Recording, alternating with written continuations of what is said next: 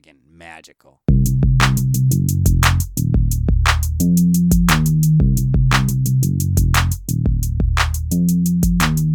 Hello out there. Hello world. Wow, it's uh, it, it's been a minute. You know, has it though, or Seven it's all minutes. Time's all relative. You know, it's it, a flat circle. It's a donut. We're here. Yep. we're we're here now though. That's all that matters. Uh, we are back for another episode of Five Fins. They said we couldn't do it. I don't know who they is. They told us no. We said, who are you to tell us no? And who are we even talking to? And then we did it. Yeah, and then we woke up. Um, and we were like, were you having the exact same dream? Holy shit, dude. Wow. Oh, man. Before nothing... we get started, I just got to tuck my boner back, back yeah. into my pants after that. After that was this a... show. It's... Uh... Yeah, it's like this. this is uh, this is why we're not kids' content. You know what I'm saying? This is the this is the uh, Fish podcast for after hours. You know, put That's, the kids yep. put the kids away. We're talking about some serious jamming going on. We have. I'm not gonna say it. We have a what would be another not jam packed. I'm not gonna fall into that again. We have a very active, important opening segment to get to. Is that good? I like it. Don't lie to me. I would also, I could also, you could also say, choo choo, this train gets rolling. Yes. I saw a concert um, since the last time that we talked on this podcast. What? Oh, yeah. yeah. Oh, yeah. I That's did. Right. I did see. I, I was so sad for a second. I was like, what? I remembered. The fact that I I totally knew that you were not going to remember that, and part of it is because you and I have actually hung out twice since the last time we recorded this, which is crazy because uh, how long were we recording this before, you know, we could actually like hang out like real people again, and we've hung out twice Ooh. Since the last one, so, and played music and laughed and ate diner food. Oh, yeah. Drank diner coffee. Drank diner coffee.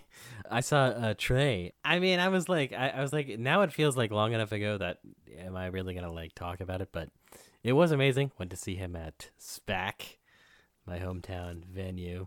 When you and, say, uh, am I going to talk about, and then the words Trey or Fish, yeah, then there the... usually is just like a chorus of people like, yes, obviously, like uh, the crowd's just like, come on, oh, come on, we know what's going on. uh, yeah, it was really fun. It was great to see him in, I mean, first of all, it was like amazing to be in a live environment with other Fish fans again. That was like pretty crazy. Um, it was, you know, thirty percent capacity too, which, um, which I liked personally. It was pretty great to, uh, be at like thirty percent of a Fish show in a way, like to kind of get your bearings back. Um, I haven't been to SPAC since you and I saw them in twenty fourteen, which may or may not uh, connect to the show that we are covering today, but hint Damn. That it definitely does. So I was gonna give you like a whole boo-doo-doo like a fake hang-up call out of jealousy of you seeing something new, but now I'm not even going to do that because that was such a good transition. I don't want to spoil it.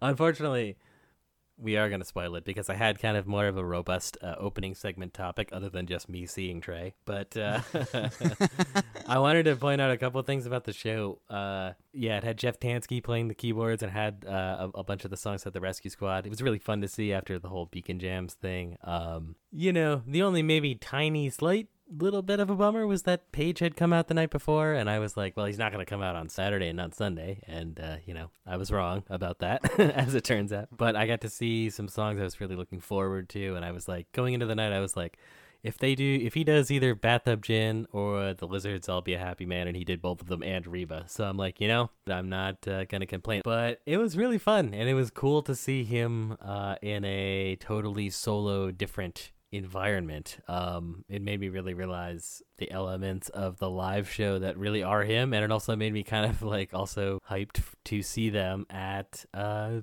Hershey, Pennsylvania, which is another thing we haven't added, hey, hey, hey, hey, hey. Which is another thing that's happened since the last time we recorded, based on that seal noise that Dan just made. You can tell that him and I are both, or was that Jersey Shore?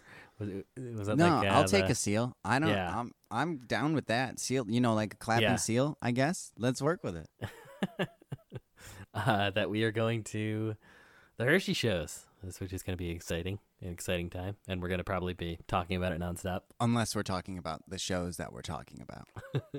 Yeah, I mean, it's possible. Then, then we'll be talking about those shows. Unless we want to relate it to what could happen at Hershey.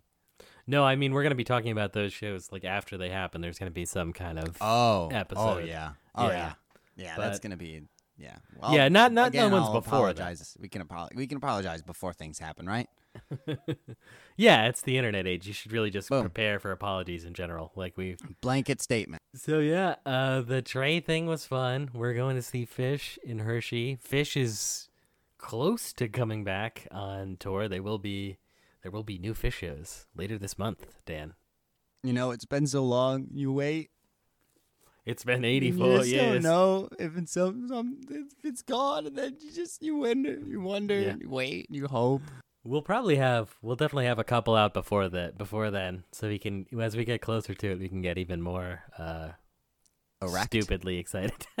Yes, well said, well said. Okay, so here was what I wanted to do for an opening segment briefly, um, and it's not going to be brief because who are we kidding? Too late.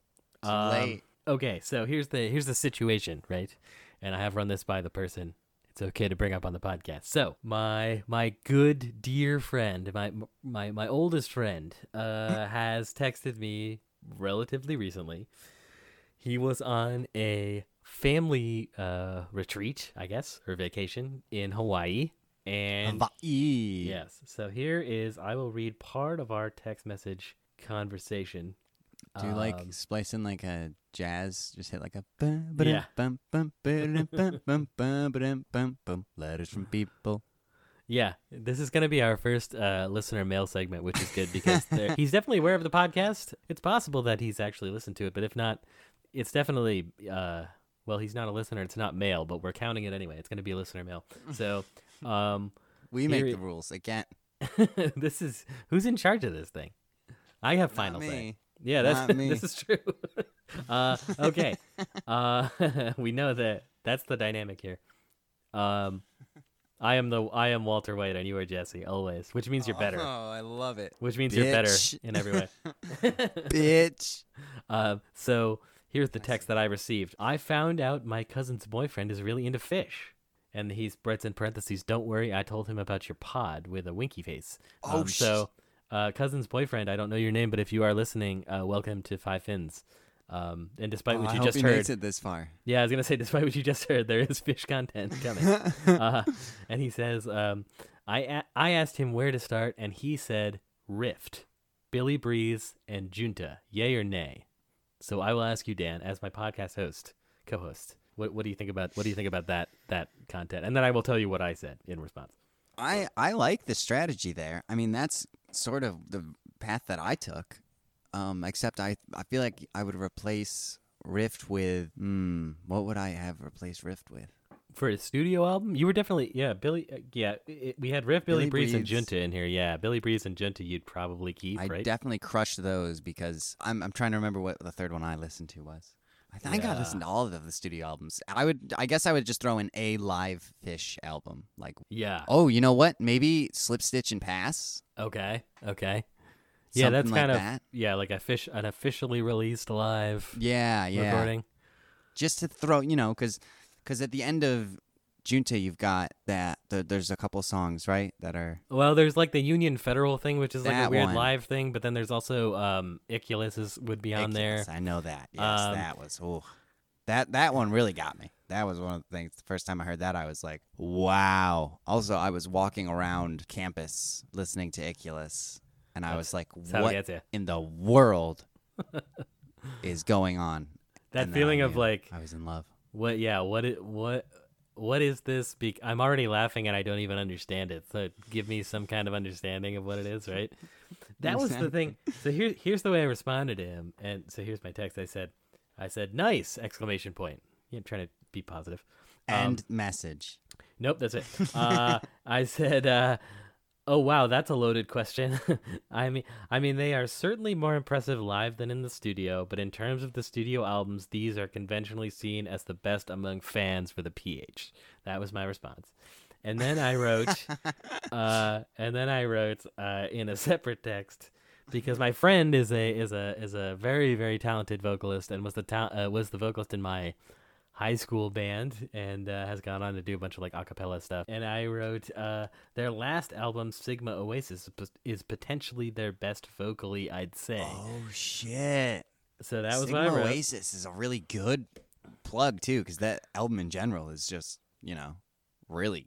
Good. It's a good album, plus it gives it's you great. uh you know, a different flavor of them, especially if you're gonna be listening to like Rift and Junta and stuff, to get to know that they kind of, as awesome as that stuff is, like also right. have this other side to them. I was like, yeah. yeah, he's gotta probably be he'd probably be into that. So also, you know, I mean, I know it's a cover album, but the Kasvot Växt album is is really fun too. Well, so he, he listened to Junta and he liked it, and he's and he listened to Sigma Oasis, and I think he's he he's he's getting more into it, and uh, maybe the podcast mention here will will help. Maybe he'll get more into it with our it's inane ramblings about uh, shows. But I was gonna say, just in general, is what's your strategy for like, hey, for people who are like, hey, I'm kind of into Phish, and uh, or like I'm trying to get into them, and I like want to know what to do. Do you go straight for live stuff, or do you also do the? Because I wouldn't recommend the studio stuff purely on the basis that I feel like they're, as much as I like certain studio albums, I tend to look at their catalog as th- like these songs fitting certain, like they're almost like pieces of a puzzle that kind of come together in these live shows. And I feel like when you get sort of certain songs in the context just of the studio, you're kind of losing like the magic of how great that they can actually be. So I have trouble being like, oh, if you listen to Billy Breeze, you're going to understand the band, because you're, you're not really, but it's a good album. Like, I like the songs, obviously. So I usually give it like New Year's ninety-five as my recommendation, based on the fact that it's available everywhere, partially, you know, it's officially released. And you can kind of, if there's certain elements of that that you can pick, that if you want to go backwards in their catalog, you can, if you like sort of the more composed parts. And then if you like the more like, you know, like the Mike's Jam digital delay loop thing, like maybe you can go more in the future. But I don't know. That's just kind of my sense of it. But I know a lot of people who are like, you should tell everyone to listen to Rift, because that's like the best way to start. So I don't know. Maybe it's, you know, different, different, uh, different strokes.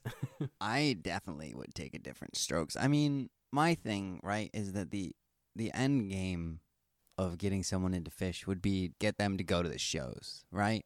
Because yeah, that's yeah. the best experience. So I usually try to feel out like how zany they like to feel about things, you know what I mean? Like, usually I've got Phish playing around me, so that would be when someone says to me like, oh, I think I like this this is Phish, and then I'm like, oh yeah. And usually wherever I'm whatever I'm listening to is what I'll go off of from there. So if they're like, the jamming part of it is what they like, I usually throw on like a super long jam of some sort, whether it's the Ruby Waves one or something earlier like that uh, really long Runaway Gym. But if they're just feeling like the rocky kind of silliness of it, I like to put on Live Phish ten. Yeah, get that like kind of goofy vibe. Yeah, going. Goofy and heavy and just awesome. Yeah, it's a good full full circle, that show. Yeah, I've often thought about like the opposite of this question, which is like, what would be the last thing like you'd want to show somebody? Be like, oh, I think this band's pretty cool. And it'd be like, for me, it might be, I, I'm thinking like the two point oh era, like like putting on like a like a winter two thousand three album and being like, yeah, there's five songs in the second set, they're all kind of like weird and dark, like like I love that stuff, knowing the band, you know. Like, we've had a uh or in our little uh, text threads with our friends here, we've had a, uh, or I've had at least some fun with our, our friend Randy, who we've shouted out before on the podcast. Uh, Randy! Randy, shout out. He needs a sound effect. Love you, uh, Bo Bandy. And, can it be like burgers sizzling? Yes, absolutely again. Gut Cassidy and the Sundance Cheeseburger. No, um, he's... uh. And it's funny to see with him, because like I noticed some of the like the late nineties stuff that I played, he's like, ah, this isn't very good. Like, I think it's like there's certain stuff you have to like almost know about the or not. It's not even like if you, if you don't like it, you don't like it, I guess. Like you don't like the cow funk era or something. But I, I feel like knowing about where they came from, the way they sounded before that, and then going to that makes that better. Do you know what I mean? So sometimes that can be a hard thing to convince people, like, this was actually the best year, even though if you listen to it like nineteen ninety-seven cold, you might be like, what is this? What are they doing? What are these songs? Like, so hopefully our podcast is going to illuminate um, none of this, which is what we've accomplished so far. Um, okay. Uh, hey, Dan. Hey, Kev. I didn't see you there. What Whoa. Fish show are we talking about in today's episode? I don't know. Damn it, man. July twentieth, two thousand and fourteen, year of our Lord, at yeah, uh, Northerly Island. Is that the right Northerly Island? Yes. Yeah, in Chicago, Illinois, Illinois, Illinois, Illinois. Illinois. The S is silent. Illinois. No, that can't be right. That's it. Um, if you say so. Chicago. Chicago. That toddle in town. I've never been to Chicago except for the airport. Have you ever been there? I don't even know if I've been to the airport. I'm sure I've been to O'Hare, though. You must. Yeah, I, I would love, imagine. Uh, but never never in the city itself. Yeah, everyone like who I've ever talked to, yeah, says it's great. So I should. Except for the pizza. That's fake. We're going to have to get that out for our Chicago. Actually, I don't know if we yeah. have Chicago listeners, come to think of it. Well, we lost them now. Yeah. yeah that's, but that's my job on this show, right? Yeah. Is to just alienate as yep. many people as possible. So this can just literally be phone conversations. So it can just be, it can just be punk rock. Yeah. We don't want your uh, corporate deals, Osiris. We don't need your Warner kidding. Brothers He's money. Just kidding. Come yeah, on, I'm Tom, kidding. Where these so are all jokes. Tom, Tom, Tom so understands jokes. He writes jokes in his songs. Yeah. Well, um, I don't, so. We're going to get to, I guess I we're going to understand anything. Based on the time that we've already recorded, um, we can get to uh, more of the sort of expositional elements of this show as we're talking about the individual songs. But um, definitely worth noting, this was the year after the rain. So twenty thirteen was the Chicago rain out year.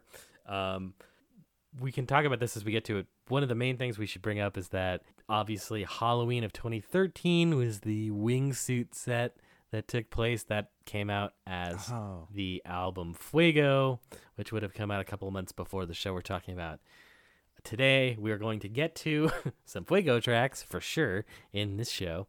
Um, this intro segment has gone predictably awry, so why don't we... F- refocus, take a time out, and get the bring everybody back over to the sidelines. But then we will be ready to dive in and discuss the Phish show that took place on July twentieth of twenty fourteen. What do you think, Dan? I think it sounds like a plan. Okay. Well, we will be back with more Five Fence.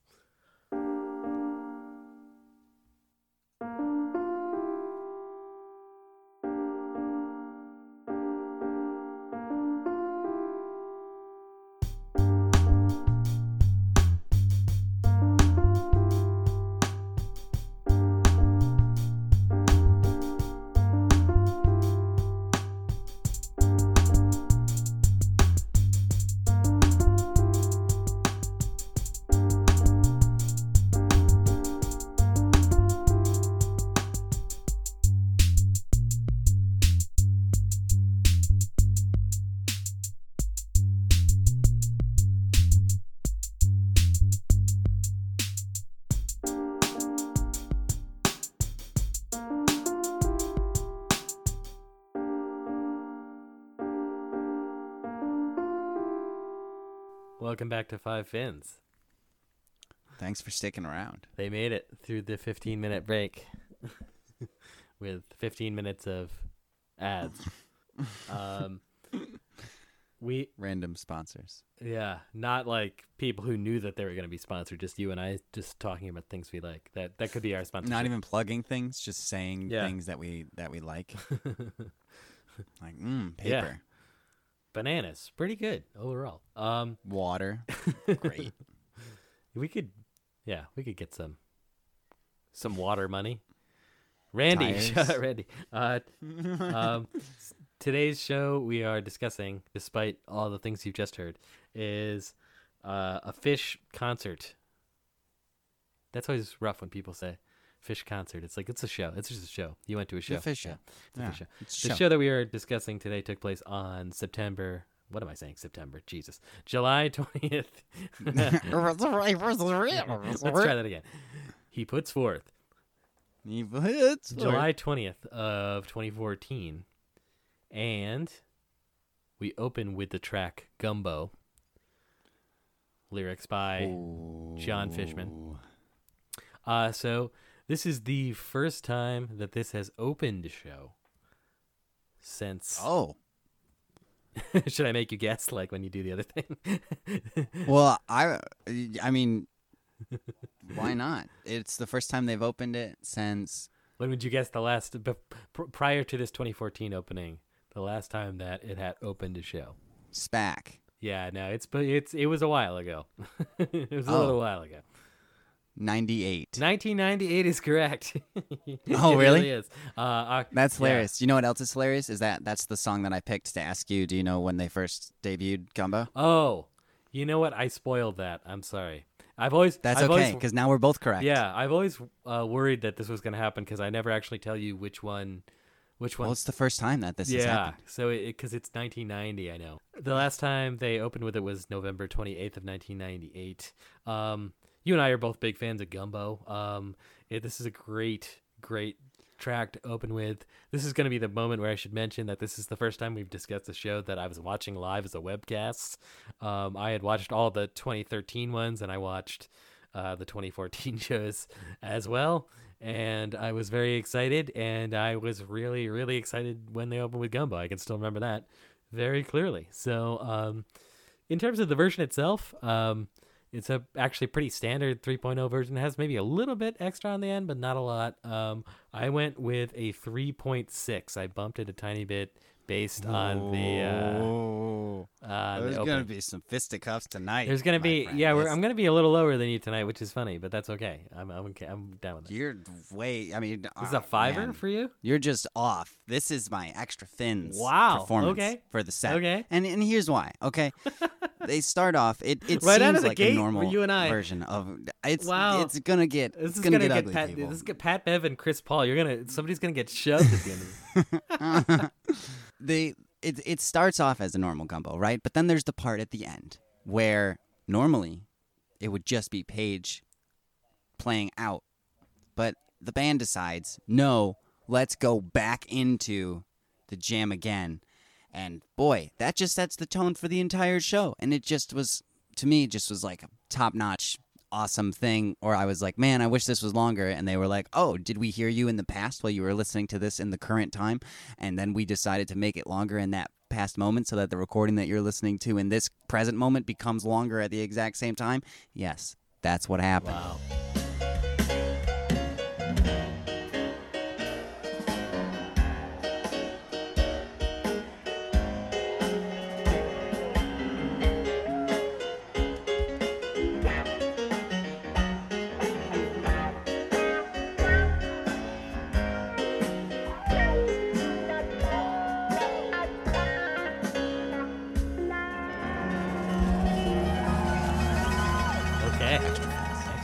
Okay, I I mean I respect it. I'm I'm very.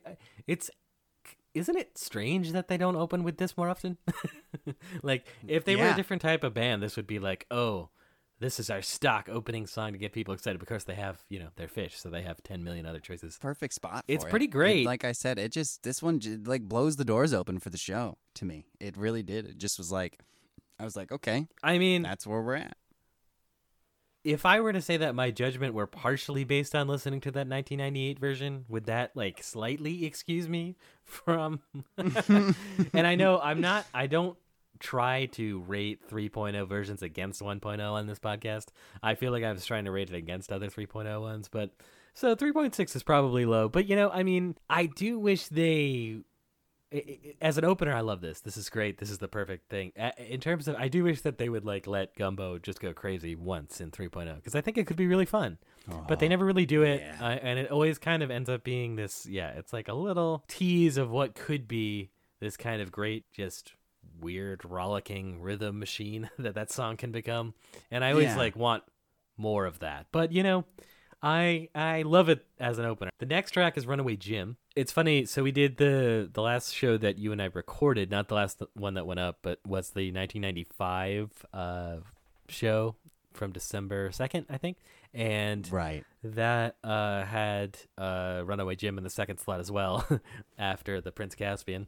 Uh, so that was a coincidence. Um, I like this version of Jim fine. This is feels like a little bit of an example of they opened with Gumbo and then they're also kind of, again, opening with Jim.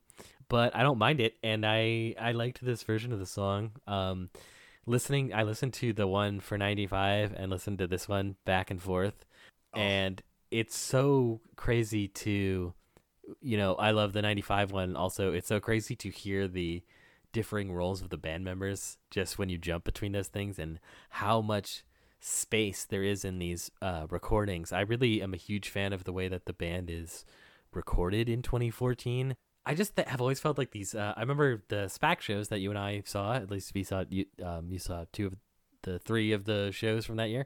And I, I remember listening back to them. Two out of three. And it, was, ain't, and it ain't bad. bad. Neither one of them are bad. Um, but you just hearing, listening back to those recordings, I remember thinking like, oh, they're really figuring out their, uh, like the different sound on stage. Cause as much as I love thirteen as a year, I feel like twenty fourteen, the live Phish like recordings just sound better. So I don't know. This was the moment I wanted to bring that up because Page is all over this show and we haven't talked about this yet, but I'm sure it's going to come up. Page is like, this is like, uh, Page and Fishman. I feel like both are just having like a field day all over everything. And you get it a lot with this Runaway Jim. And I really enjoyed what I heard. And this was a rock solid four out of five fins for me. How'd you feel about Runaway Jim? I'll accept that. And it's an increase from your last rating. And, and you know, these, these things happen. So, uh, yeah, I, I went with the four point six. My feelings on Jim are like, you know, it's kind of like a Dark Star type of thing with Jim, right? Where there's like this big empty space in between two points. And I know I've said that before, and I'm not remembering Dark Star correctly any time that I say that, but I'm going to stick to it. Yeah, I mean, I couldn't disagree more, but, you know, it, it's okay. It's great. I, I... This is your punishment for giving Gumbo less than a four.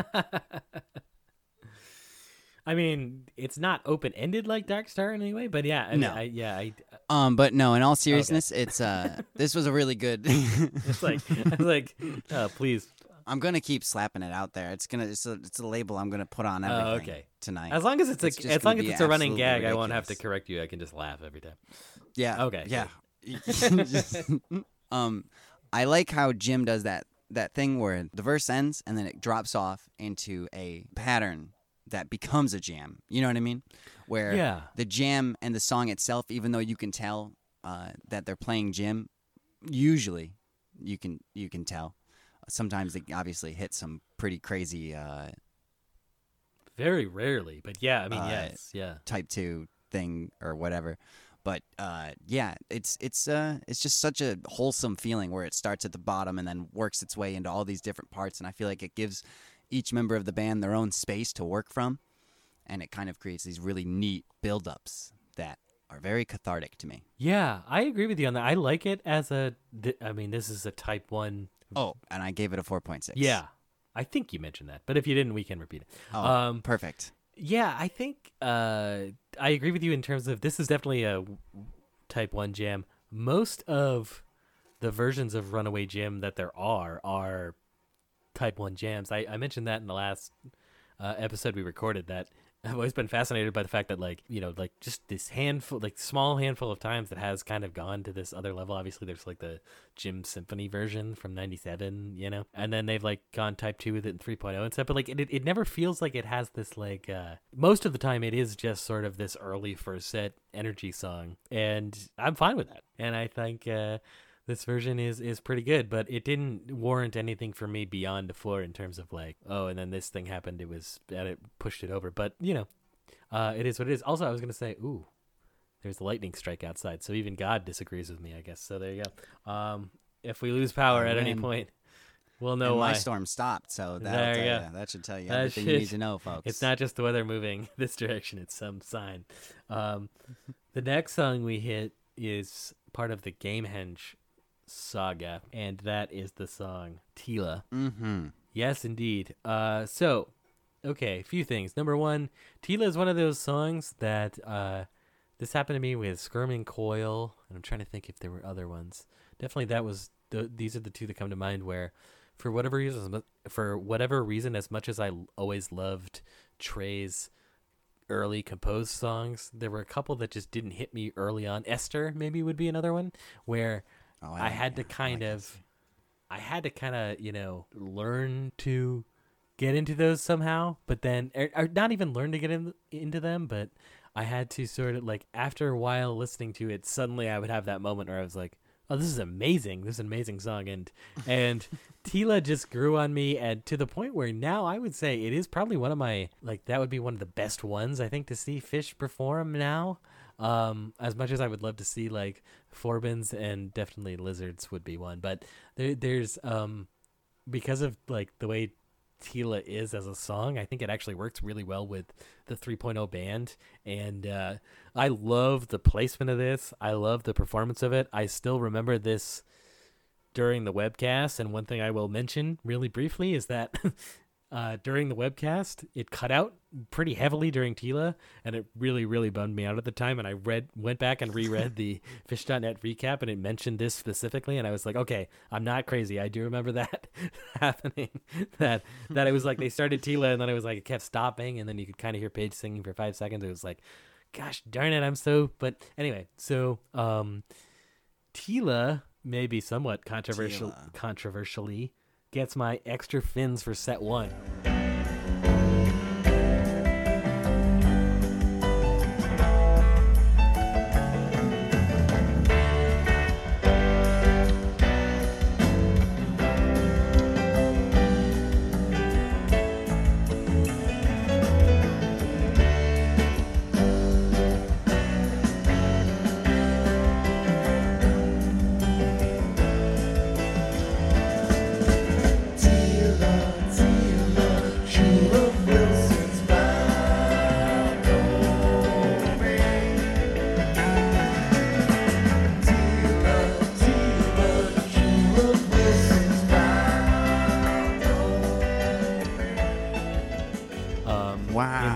Space, and I really enjoyed the performance of it, so that is my what did you wait what did you give Gumbo?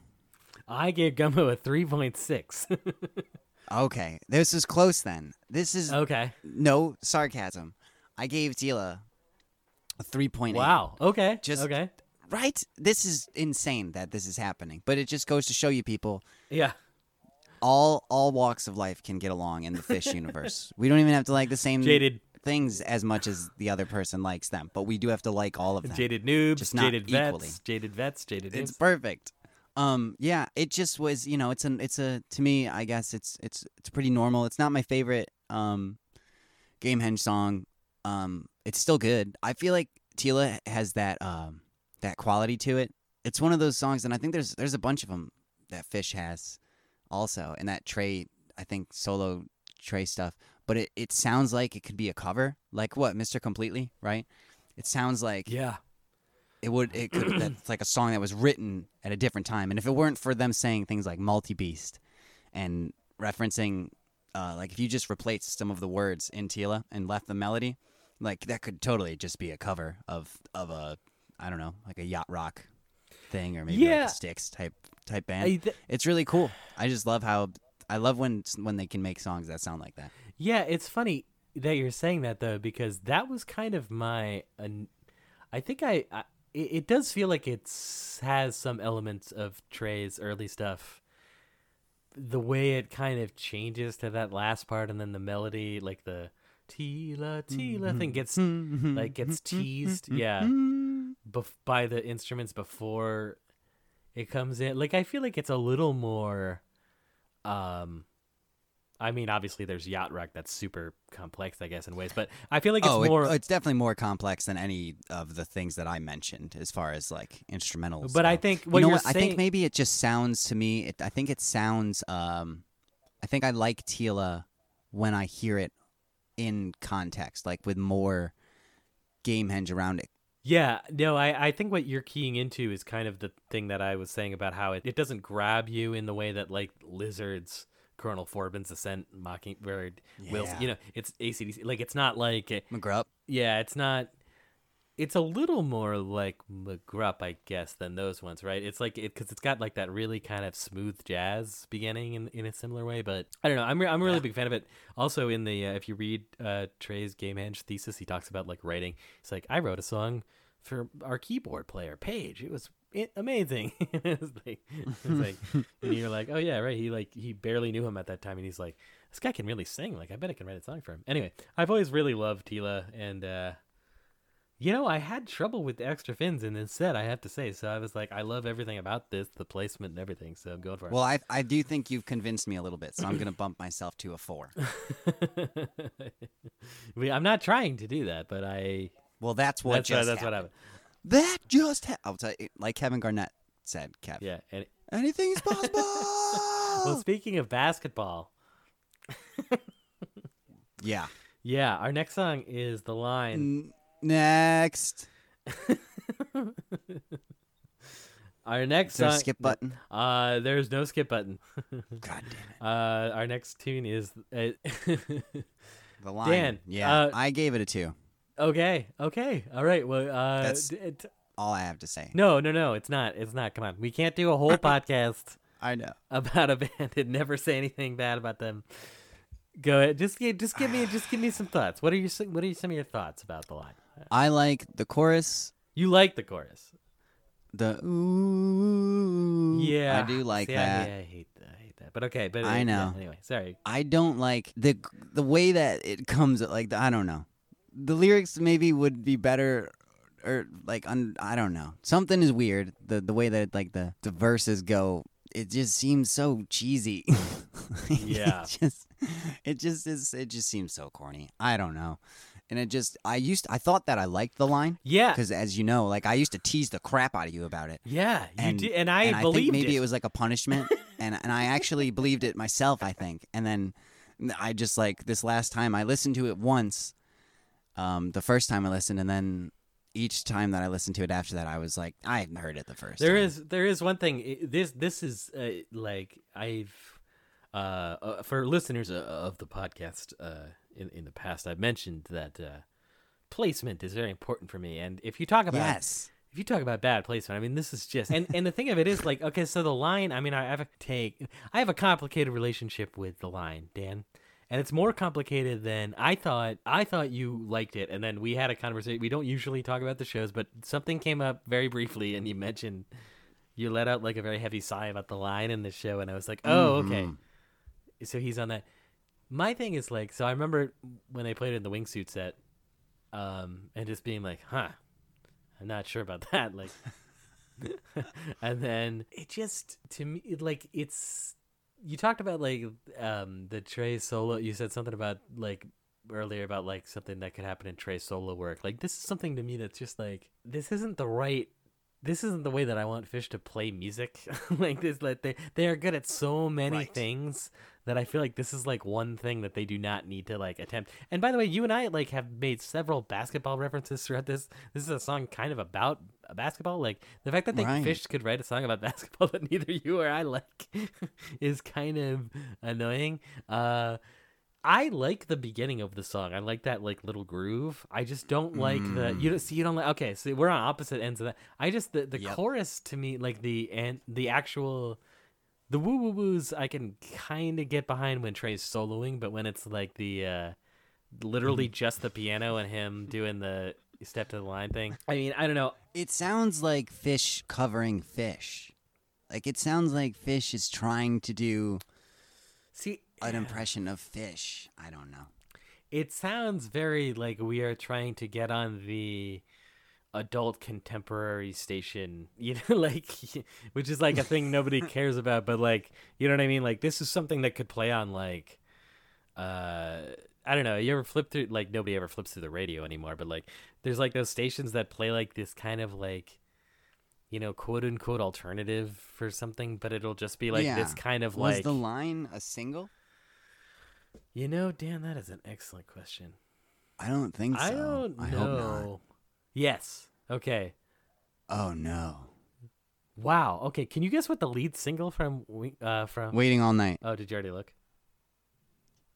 Yeah. Oh, sorry. Well, this one was released but after that. But I, I didn't I didn't see the line. I um I Waiting on Not the Line and five fifty. I thought five fifty-five would have been the well, whatever.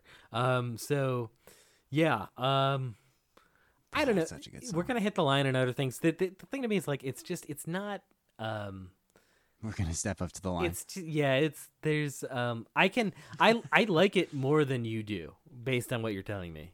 Because I actually think that I can get beyond my dislike of the chorus to get to how, it, and I could like the end part is kind of the chorus over and over again with Trey soloing. So I would figure that you would like that, right? Like, do you think that that part is okay? I don't know. It's very like mid-level Phish jamming though at its best. So yeah. So you yeah. know what we've. Oh, I get the line. At, I I I will try to see the future from the line. That's well. It, that's what I. I, I guess I, I outranked you with the two point three. I did not anticipate that I was gonna. I I bumped it point three because I actually thought, because uh, you know what it was. I listened to the actual Fuego album version, mm. and then I listened to our live version, and then I just did the probably incorrect uh, point three bump just for like. Of course, everything's better. You know, if you're gonna just go from that one to. To the other one. Um, let's let's we'll, we'll get we'll we'll talk about the line more. People, uh, look, we we're not we're not often haters on this podcast. This is good content. That's what we're doing. Um, Scent of a Mule, we're shaking it up. Oh yeah, is our next track. Um, what do you think about Scent of a Mule, Dan? I think Scent of a Mule is great, and it would be a really good outlaw country song. Like, picture Willie Nelson singing Scent of a Mule, but like slower. Santa of the Mule. Yeah, okay. Getting along. Santa of the Mule. Yeah, exactly. Um, and this, I mean, this version's it's pretty average. Laser though. Beams. Um, laser beams. How yeah, do you see? How do you, you do? How do you do? Willie Nelson do it saying like laser beams. Laser, laser beams. beams. I don't even know. I think it's more in the guitar of his, right? Yeah, he'll do it on um, guitar. uh, but I gave it a four. Um, okay. It, it it it's a it's a cool version, but I feel like just in that year alone, there's probably also bigger versions or versions around. Although I will say we I watched the video of it. There's a video yep. on YouTube, and um, I didn't realize that the marimba was the thing making that synthy sound, like the bass synth sound. Yeah. See, this is at that one yeah. part. This is where we're gonna get into and, territory of yeah. like. Uh, this is a video I've seen so many times that I actually forgot to text you that there was a video. I mean, so yeah, I, I'm curious before. So, sorry, uh, sorry. Go ahead. I, I interrupted. Oh, you. when yeah, when he hit the when he started using the marimba, and I, I was like, oh man, I need one of those immediately because that just sounded sexy. Oh, the marimba lumina. Yeah, yeah, yeah, yeah, yeah, yeah, yeah. Um, yeah, yeah, yeah, yeah, yeah, yeah, yeah, yeah. Yeah. Yeah, which made its first appearance in twenty thirteen and then got increased usage from fourteen to sixteen to the point where I would say by sixteen, it was being used a little too much. It was a little too much, too much exposure. But uh, teach them. We got it. Well, we, yeah, we got to hit a sixteen show though, where like they would randomly start playing it, and you're like, oh, this is not. This is not the right time. This is not this, this is not the place nor time. Trey, get back on the guitar, my friend. We love you, baby. But uh, so no, I mean, uh, before I say what I feel of it, like, do you like uh, "Scent of a Mule" live generally? This is a touchy question for even hardcore Phish fans. I liked it the first. I've we've seen it a bunch, a lot. A bunch. I mean, it comes and up. It, it's when they're not afraid to play it. Yeah. I wouldn't be upset if it was replaced by things at a show I was at. I do like seeing it though. Yeah. The middle part. Yeah, the mule duel, as it's known, is great. I love that. I love that. I mean, I yeah, I like seeing it. I like seeing Son of a Mule. I like Son of a Mule. Okay, you just went through all the stages that I also go through, where my I asked you that question, and your mind your mind said no, and then and then you went right. what, and then you went well, but I do like, and I like, and then the song. You know what? It is. This is always yeah. my thing with this is like I love the album cut from Hoist. It's so good. It's so good. Shout out Bella Fleck. Shout right? out Bella Fleck. Bela. Bela. Oh, God. Sorry. Whatever. Bela. Sorry, Bela. Right. And then Brooklynite. He's got it. He's he's fine. Um, f- friend of, you might be listening. Friend of the, pod. Friend of the podcast. um, but yeah, the live thing I, men- I mentioned earlier, like things like the last thing you should put on to get someone into them, unless you unless you were somebody was like. Unless oh, somebody yeah. was like, "I love Primus," and you'd be like, "Well, all right. I mean, this guy's." Oh yeah, you know, yeah, that's a good. I like, like that. that. But like, you talk about like, oh, what what is this song? Well, it's like a funny fake bluegrass song that in the middle, for some reason, has an inexplicable uh, klezmer breakdown. Right? Is that like Jewish kind of party? Right? Yeah. It. I think that sounds right. Klezmer. I think that's right. Yeah, like klezmer music, like that. Da, da, da, da, da, da, da. Yeah. And uh, by the way, and Mike Gordon, this is uh, the words of Mike Gordon. He has referred to this song as the closest they ever get to Jewgrass, which I guess is some kind of a genre combining bluegrass and, and klezmer music. So, I mean, if that exists, that does sound like a hell of a time to get uh, wine yeah. drunk too and just hang out in a dance that hall. That sounds fantastic. Yeah, just getting it done. Um, Oh man! There's a movie called Dumb. I would need a, I'd need a leg brace because my knees would just be going up, up and down, up and down, up and down. There's a movie. Probably get sore. There's an indie movie I saw once called Dummy, and it's about a guy trying to learn how to become a ventriloquist, and his sister in the movie is trying to. I think it's his sister is trying to. Uh, you know, she's in a band, and the band's going nowhere. So they t- pick up these like Jewish party gigs, and they're doing klezmer music, and they get really good at it. And it's like you watch it, and you're like, I would dance to that. That shit's awesome. Anyway, uh, but. So it's yeah, one of those things. There's the bop. So when you hear a bop, like a boom, bop, yeah, boom, boom, boom. Da, it's da, just da, that da, instinct da, da. in your body. Just is like, go, dance, move, move your hips. Yeah, move your hips. Yeah. So I like that. This is right. I'm doing the same thing. It's like, yeah, no, I do, I do love it. It's always been the most like. I think this is the kind of thing that people. Th- I, I okay, let me put it this way. I think this, I think what they do with Son of a Mule Live is like the negative perception of what people think jam bands are, where in the middle of a song that has nothing to do with anything, they just randomly go off on a tangent for no reason. And I think one of the things that both you and I love about them, if I may speak for you, is the idea that you can, you, you can hear, it's kind of that narcissism of small differences thing. Like you can hear notable differences in versions of Down with the Z's that are, you know, relatively close to one another stylistically or aren't just long solos, right? And we can kind of yeah. have these debates about like the things that are relative, whereas um Son of a Mule always like comes across as like a little bit more in the vein of look how many notes we can play than I like Phish to be generally. But with that said, I mean, first of all, I like this version a lot. This is also a very memorable moment from that show where they walked over to Trey's. It was a Page and Mike walk over and start holding candles on Page, on uh, Fishman's drum kit, yeah. and then they all start playing Fishman's kit while he's playing the marimba thing.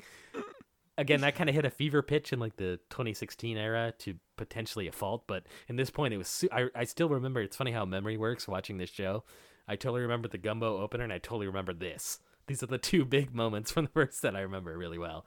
Were these two things? So, um, yeah. I mean, I'm I uh, I I like this version of Scent of a Mule uh, quite a bit. I gave it four point two fins, so that was my rating for that. Um, the next song we hit is Bathtub Gin. What are your thoughts on uh, the old gin here, Dan? I gave it a four point two. Um, pretty normal gin. Nothing really too crazy that jumped out, but it does get ripcorded also. The ending, I shouldn't say ripcord because who knows who wanted to end the song. You, you can you can point to Trey, but yeah, the abruptness of it kind of kills off the excitement of the build-up to me. If it, it could be the same length, but taper off a little bit more, and I would... I would like it a lot more, but the abruptness kind of shocks me, shook me to the core. Huh. Yeah, it does get a little bit ripcorded. That actually didn't bug me as much, but I remember, you know, that was still something that was kind of happening at this time. You know, that was, that, that wasn't like, uh, you know how like, uh, when we look back at history, it's like the sixties and the seventies, and you go, well, in nineteen seventy was still kind of the sixties. Like people did that with ripcording with the Phish community, where it was like Tahoe tweezer happened, no more ripcords. It's like, yeah, that didn't really happen. Like Trey was still kind of pulling the plug on stuff occasionally. Uh, with that said, I mean, yeah, I, I like this version of Gin. I mean, Gin is always, it's strange when it doesn't end a set, when it's just in a set, because They have to make yeah, a decision well, to either end it or extend it funny. into something else. And so yeah. I think it always... That's what I was going to say, is it, it actually, it kind of begins the never-ending set here of... Yeah. Of just like set closer after set closer. Yeah, kind of, yeah, right. It's kind of, we talked about that with the ninety-five show, where it's like the last like four songs were like, you have to check your streaming app. Like, is this, how many, is this, no, is this the, on, this isn't the encore. Okay.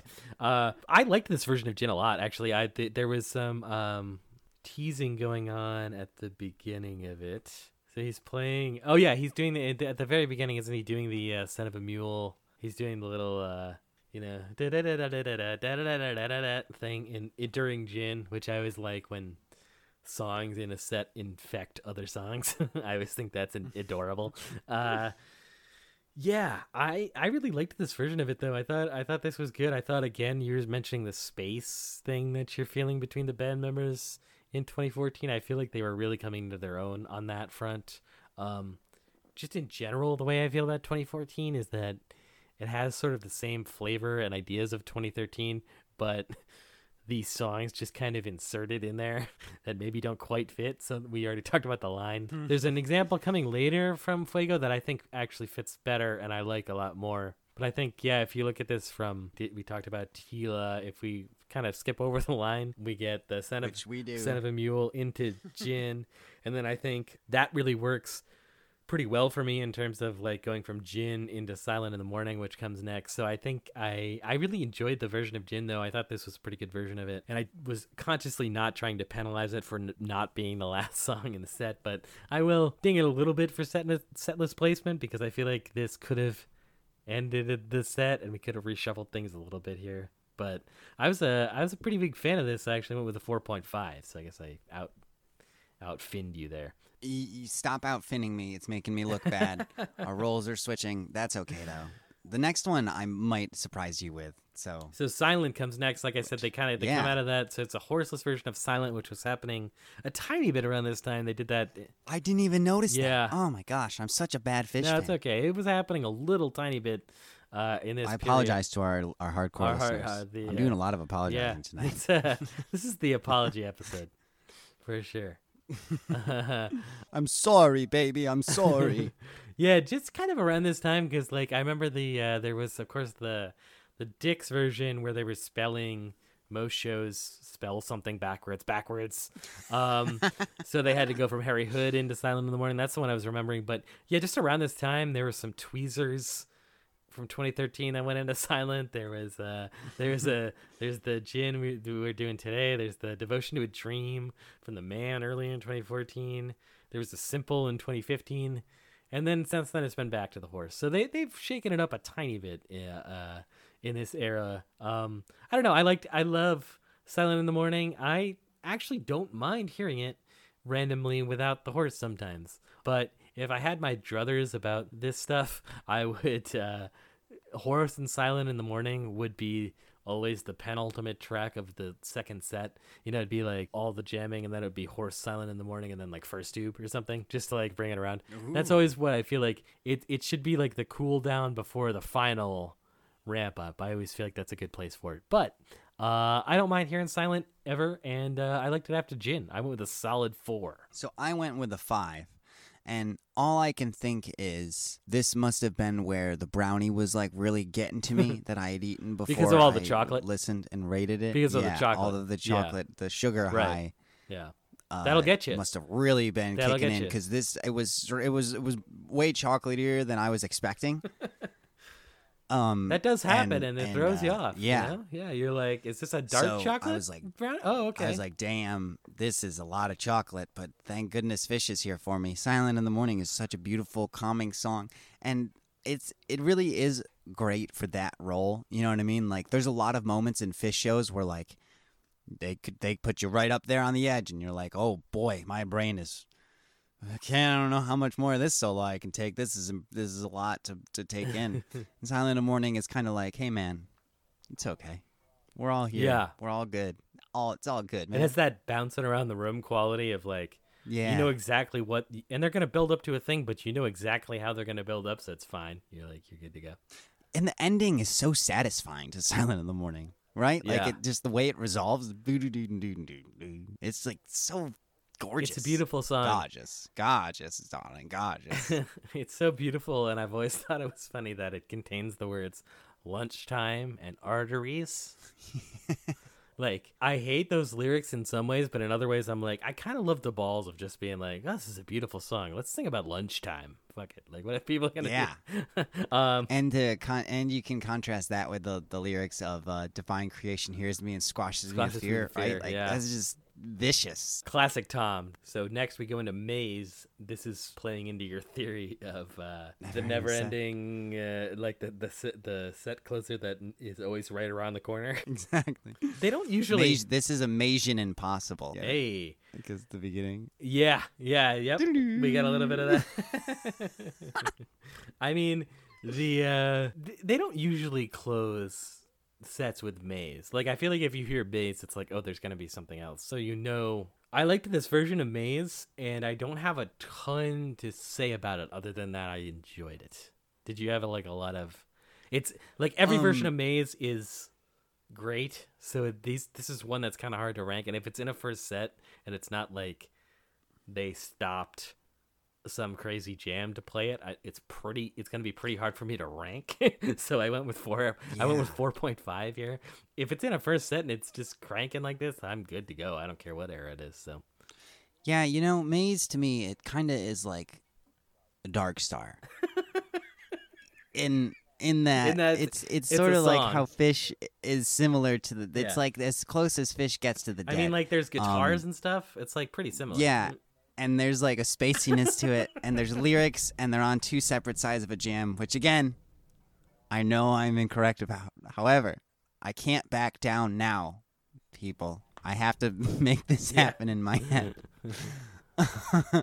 This Maze, yeah, I gave it a four point eight. I thought that Trey and Page were just, the communication between the two of them, it's just absurd in this in this version. Like, they really were bouncing off each other a whole bunch. I didn't write down any timestamps, but they were really, really feeling it, um, I felt.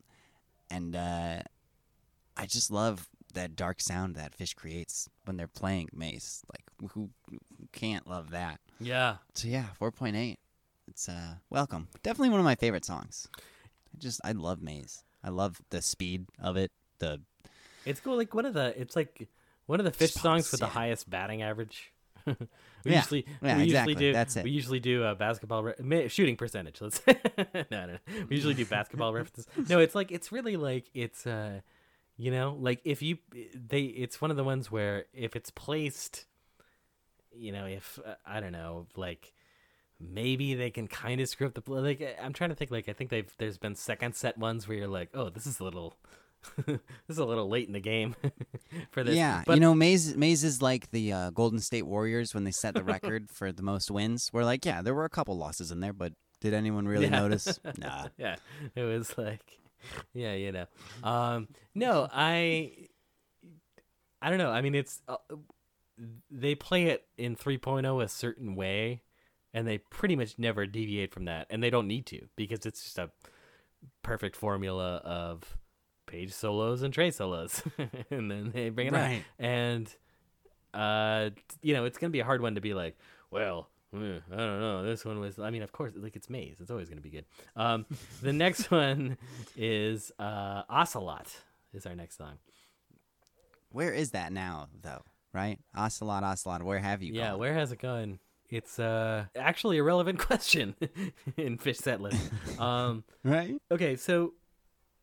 What What do you think about Ocelot? You're you're you're a fan, right? I like it. I gave it a four point three. The the jamming in it is great. See, this that's the thing with the new that I won't say the the all of the new Phish songs because I feel like the newest Phish songs sound different even than that era of Phish songs when they were writing. But there's like a uh, I guess the, the the the song structures themselves, like Alaska and Ocelot, and There's a, there's a couple other ones that they're like pretty straightforward, and it was clearly just to get to a jam, like a song to get to a jam. The lyrics are super cool, super cute, and it's nice, and it's like a bobble. I feel like Ocelot's one of those ones. It's, this is what I should be. This is all I need to say. Is it's one of those songs, and I think there's another one later that we'll get to. But seeing it live is great, is really great. But listening back to it sometimes can feel tedious. Yeah. I mean, I, I don't know if I feel that way specifically. T- to me, Ocelot I've always been surprised by like the uh, indifference slash uh, dislike of Ocelot in the Phish extended online community. Um, I will agree with that for sure. Yeah. In terms of the, the ones that from Joy that people disliked, like I, you and I both, I think can actually still, we still kind of get down with Alaska, but I definitely can. Yeah. Those people are wrong though. Well, right? Alaska is amazing. But at least Alaska has, yeah, at least Alaska though. I can see people being like, it's a little, it's a little more heavy handed and kind of on the nose. We're doing Tennessee Jed, but it's Alaska. And whatever. Um, with yeah, with Ocelot, yeah. I mean, it's killed Devil Falls Part Two. Yeah, I, I feel like the, yeah, I have a Alaska theory that there's is. an extended universe that involves the Kill Devil Falls character. We know it. We know it. We know these things, man. We He's know waiting them. for her to come around and then he goes to Alaska. Do we have evidence? No. Do we need it? No. Not in this and day and age. It's not Trey. It's like some. It's it's like a version of that type of person at that time, but not him. But yeah, I mean, I think the thing to me is like it's just I yeah I, I've never had any real negative opinions about Ala- uh, about uh, Alaska. Here we go. Uh, about Ocelot. Um, our our buddy Mike, who's kind of the silent third podcaster in this podcast, is a big Ocelot person with an Ocelot yeah. sweatshirt. Um, I which is great. yeah I just.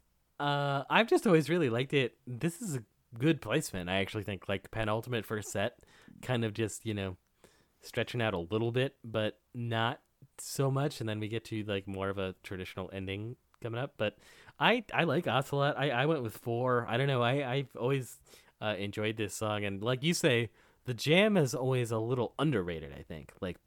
Yeah. yeah, and uh, yeah, it's kind of it's like Light is another good example. Light is, but Light's like, like a, a second song, set, like it like gets to a jam. You know what I mean? It's like the, yeah. the verses and stuff. They they're they're there because you need to get to a space where you can jam. But at least Light had like the it's the second set like had type two jams immediately. I think Ocelot just like oh yeah okay I see what yeah you're saying. I think Ocelot just like has always like kind of occurred to people as like a time filler, which to an extent it probably was. Before they had like another seven new albums or whatever to play since then, if you include like all the Trey shit and Kasvot Växt. But like, you know, I've just always like kind of been puzzled by the feeling that when you're at a Phish show, like the more Grateful Dead-y type songs seem to play really well versus the, I guess maybe more beard strokey online content, uh, online Phish fan people being like, being like, well, it's the this is the time. And you were saying you feel like it doesn't extend well when listening back to it. I mean, I guess I don't feel that way specifically. Like, I guess I, my thing with it is, and Light would be an example of this too. It's like when it starts, you think, oh, am I going to devote X amount of time to this song I've heard, right? Yeah, that's exactly, actually. That's exactly what I was thinking when I said that. Yeah, yeah. And so I definitely get that, but when I'm, especially, like, for this, I'm like, yeah, I'm going to listen to Ocelot. I love this fucking song. Like, what am I doing? Like, what are we What are we doing here? We're not on Earth for that for that long, Dan. We got to enjoy every Ocelot that comes our way. Um, the next uh, song is the set closer, um, which is Walls of the Cave. I don't have a lot to say about this. I like Walls of the Cave. I gave this a three point eight because I felt like it was like, it was, it was, it was good. It was better than average. Uh, and it always gets kind of fired with the Trey stuff. So I always end up bumping it from like a three point five to something, but didn't want to go for a full a uh, four fin ranking. So I went three point eight. How do you feel about Walls of the Cave, Dan? I am... not sure how I feel about. Yeah, actually, more of a controversial. Uh, another one that's kind of, I think, a little yeah. bit of a controversial one in the fan base. This is our ten. This is my Tennessee Jet, or what's the one? Is it? This is like my Mississippi half step. Oh, really? This is one you don't yeah. like. Uh, well, no, I shouldn't say that because they like actually don't like Mississippi half step. No, I. Um, We're referencing just... our po- sister podcast, thirty-six from the Vault, and guys, please don't sue us because we love you so much. And Mister Hyden, I we're, we're hot for Hyden. Love you. I, I love you so much. It's um, gonna get worse and worse. No, Mitch. It's gonna be so. That's bad. Mitch. His name. No, what are you talking about? It's Rob and Mitch who host that podcast. Rob and Mitch. um, Walls of the Cave. It's a good song, but I just I don't know. It's a good song. I that's all I can really say. Yeah, I also gave it a three point. I feel like I'm just going to ditto. Everything that you just said, I said the same thing.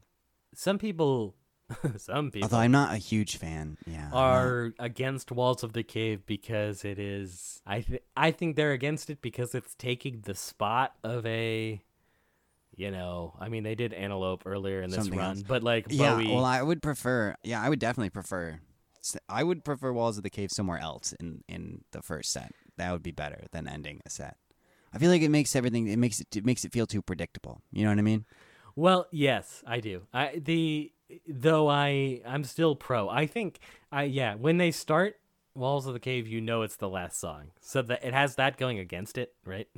Like they never right. they never do Walls of the Cave and then Gold Yapper, you know, and it's like it's that's the end. Um, but that would be that would be cool, sexy. Like you know, to just throw it off a little bit. But like, I've always been my thing is like, why have they never opened a show with Walls of the Cave?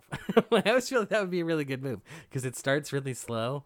And then it builds to the crazy. thing, and then the, the guitar solo get, and then if they went into like uh, I don't know, N I C U or something right after, yeah. I feel like that'd be really great. And they never do that, but um, yeah, like you say, the predictability of it hurts it, right? Because it's like, oh, yeah, that's gonna absolutely. End. And it's worth noting that I think, and I could look this up, but I think that they didn't, they hadn't brought it back that much in three point oh prior to this point. Well, I mean, I guess they did it. They did it a couple times in twenty ten, and then twenty eleven it was coming back. But I feel like, yeah, thirteen and fourteen is like when it kind of like became the standard like first set closing thing. Because even if you look at like the twenty ten versions, they would still do it in middle of the first set. Or so that actually was still relatively recent at this time. Um, but, you know, now that we are this far removed from it, it just feels like, oh, of course it ends. It always ends. um, but I, I like Walls of the Cave. It's a, it's a, this is probably our debut on, on this podcast, right? Um, oh shit. Probably. Uh, yeah. I mean, I, uh, it's a, it's a cool, like a multi-part song too. I like, like songs that are like Band on the Run by, oh yeah, know, yeah. by Wings, where it's just like that. It's like there's it's one song, but it's three songs kind of, you know, the Silent Trees part is different. Yep. And so I'm into it. Um, we both agree. It, it's it's getting to that point where with Down with Disease with opening second sets where it's like, OK, like just put it anywhere else. Like just put it anywhere else. It's been fun, but, you know, let's shake it up. It's like I always wear this shirt on Tuesdays. Let me wear it on Thursday. That's an indication. Unless it's a shirt that says. Yeah. It's Tuesday. Tuesday, in which case Tuesday. You should definitely Tuesday is the new Thursday Monday. Because yeah. That is hilarious. Thursday is the new Saturday or something. Uh, that's actually just an indication that I only have seven shirts. That's like a cry for help for my wardrobe.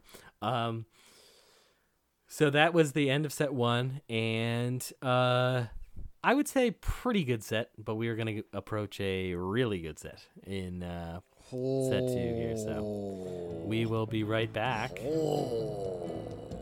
with more five pins, more five pins.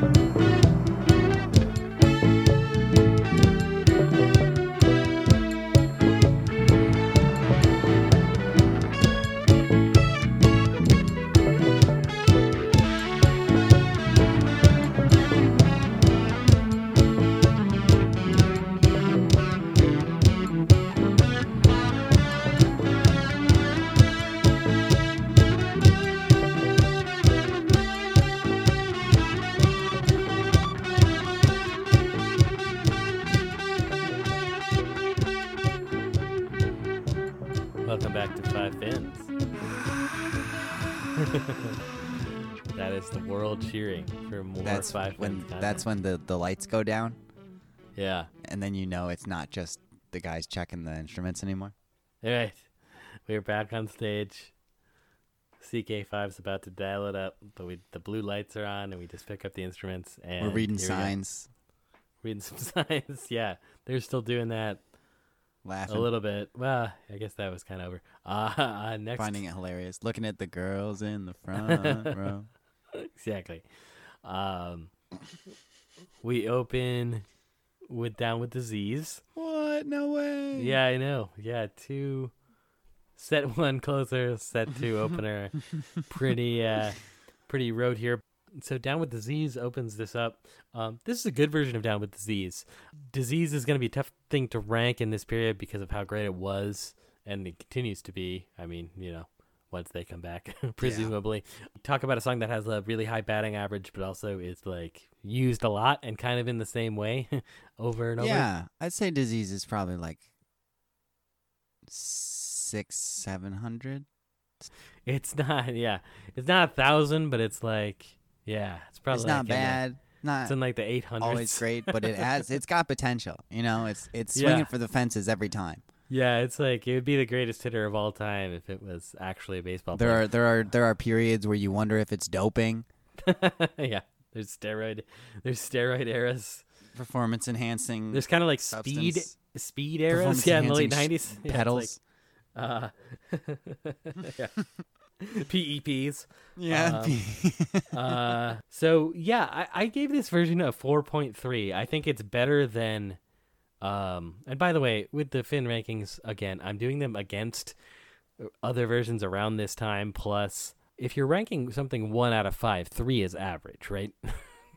You know, I wondered that myself and I don't know how to do it. So There's That's, no zero. Yeah. The way I'm doing my, it, there's no my zero. My average on the is like a three eight, three five, something like that. Three eight. I, four, I'm saying mathematically, four. If there's no zero, right? One, two, then, three, yeah. four, five. Three would be average. So, so if I'm giving something a four point three, it means I think that it is more than a little bit above average. Well, this is Fish, right? I mean, maybe we should adjust our scale, but we can't do that. It's too late. It's too. We already did that. Probably once. Should have just done it out of three. Well. We were going to do that, but then I don't want to give, and I don't want to ever be like, something's a one. That just seems like, oh, unless yeah, it's like it's really. Right. That's why we need all really five numbers. Just... The other ones are reserved for, yeah. I, that's why I like doing the decimal points, because this is, I would say it's a little bit more than a four, but it's nowhere near a five. That would be my stake. I would say that's fair. Yeah. I did give it a four point five. Okay. Um, It has yeah, that fair, serenity yeah. type of jam where it's like, you know, it it's kind of like a Dark Star. Where it, it like, it just kind of gets really pretty out of nowhere. You know, there's like singing, right, and then and then jamming, and and the jam can be yeah, really which, really great. That happens with Dark Star too. It's kind of the same. Yeah, it's like yeah, very similar. It's like a format type, type of, you know. I edited all of that out of the original time you did it because.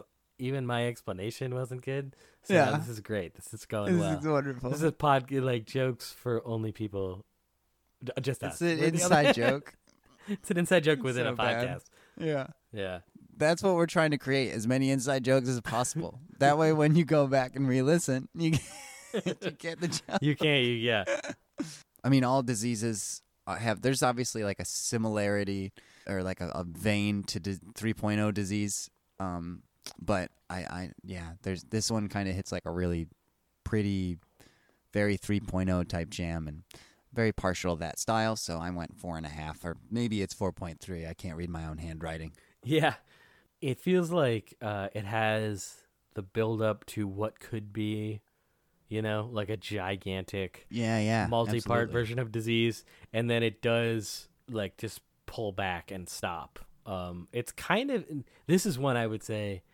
It's partially Ripcord, but maybe like Trey, you know, in other words, Trey kind of pulling the pulling the reins onto some other song. But it's also just sort of like jamming that was happening in the early part of the three point oh era where it feels like there's just a moment where, like in the slightest kind of moment of, I'm not sure where this can go, they decide to go to a different song where yeah. I think that has changed, you know, in the ensuing years where...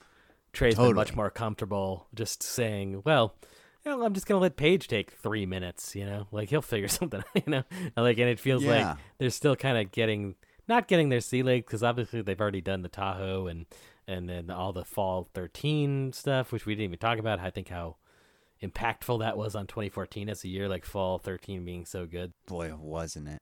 Yeah, I, I kind of feel like in uh, different, like now, maybe Disease, instead of going into the next song, it just is that length. It just doubled up. Yes, yeah. In, in size. Exactly. So uh, the I'm next learning. song is Winter Queen. Yeah, we'll get you there. We'll we'll get you there. Uh, I'm learning. The... yes, Ralph. Um, Winter Queen. What? Uh, uh, any any uh, specific thoughts on Winter Queen here? Um, it's you know it's a pretty standard thing. I will say I feel like it's another one where maybe I don't know how people feel about it, but.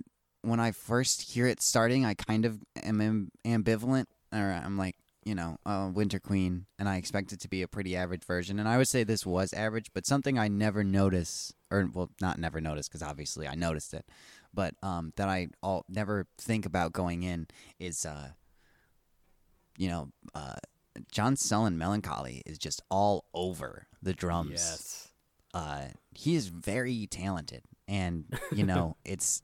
It still boggles my mind anytime that he's so upfront in his drumming. Like uh, I feel like on this version, he's really out there in front of uh, the other sounds. Maybe that's on purpose by uh, Trey and the band kind of pulling back a little bit, give him more space in this song, particularly because of how the drum pattern is anyway.